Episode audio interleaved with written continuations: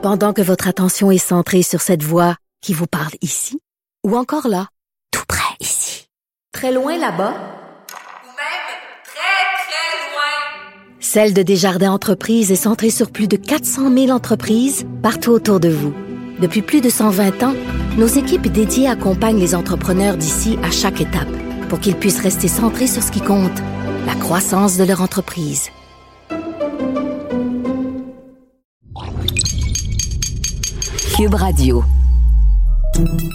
Salut, c'est Charles Tran avec l'équipe dans 5 minutes. On s'intéresse aux sciences, à l'histoire et à l'actualité.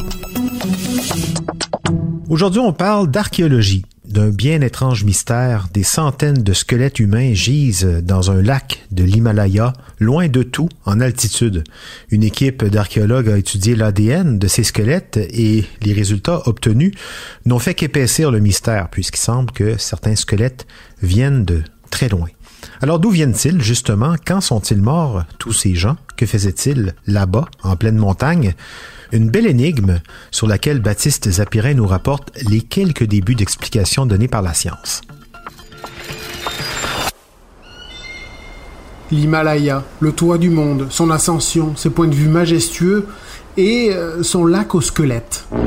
Le lac Rupkund, c'est son vrai nom un lac glaciaire à 5000 mètres d'altitude, petit lac de 40 mètres de long, en plein dans la chaîne de montagnes de l'Himalaya en Inde. Gelé presque toute l'année, difficile d'accès, loin d'à peu près tout. Mais un lac farci de centaines de squelettes humains, en morceaux, sur les berges ou dans ses eaux. Des restes d'hommes, de femmes, d'enfants, plutôt jeunes. Une drôle d'histoire qui ne devient publique qu'en 1942 quand un garde forestier décide de venir voir par là et tombe sur ses ossements. Il reste même un peu de chair sur certains d'entre eux. Comme on est en pleine Deuxième Guerre mondiale, on imagine d'abord qu'il s'agit de soldats japonais qui préparaient une attaque quelques mois plus tôt, avant d'être punis par Mère Nature. Sauf qu'une mission britannique envoyée sur place démontre qu'il n'en est rien, les squelettes sont beaucoup plus anciens, et euh, s'il reste de la chair, c'est parce que le grand froid l'a bien conservé.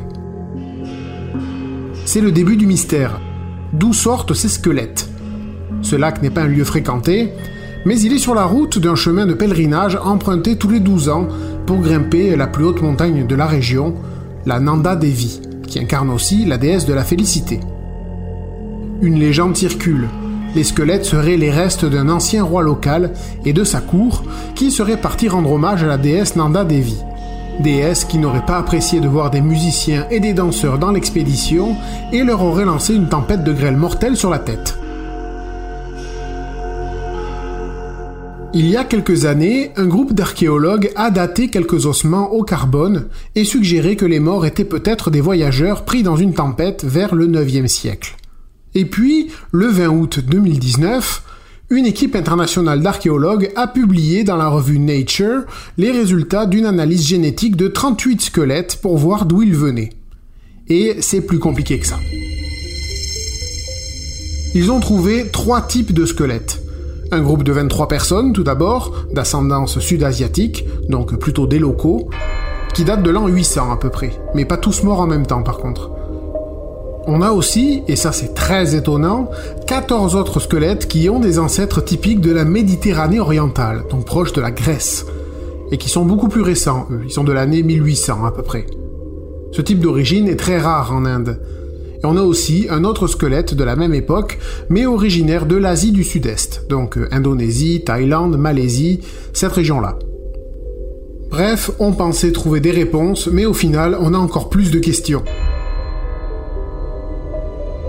Comment un lac si austère a-t-il pu rassembler des cadavres si éloignés dans le temps et dans l'espace? L'hypothèse la plus plausible pour les 23 cadavres d'origine sud-asiatique, les locaux donc, et aussi pour le squelette d'Asie du Sud-Est, l'hypothèse serait donc une série de pèlerinages qui auraient fini tragiquement dans une avalanche ou une tempête. Pour ce qui est des 14 squelettes d'ascendance grecque, c'est plus compliqué les scientifiques estiment que ces gens sont nés en Méditerranée orientale. Alors que faisaient-ils là? La théorie d'un pèlerinage hindou pratiqué par un groupe de Grecs au XIXe siècle, c'est improbable, mettons. Dans le magazine The Atlantic, une anthropologue, Kathleen Morrison, a indiqué qu'il y a eu un bref royaume hellénique installé en Inde il y a plus de 2000 ans. Alors peut-être qu'on a là des gens venus sur les traces de leurs ancêtres.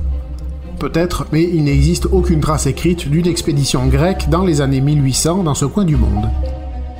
Et puis, tous ces gens ne sont pas morts en même temps, au mieux par petits groupes.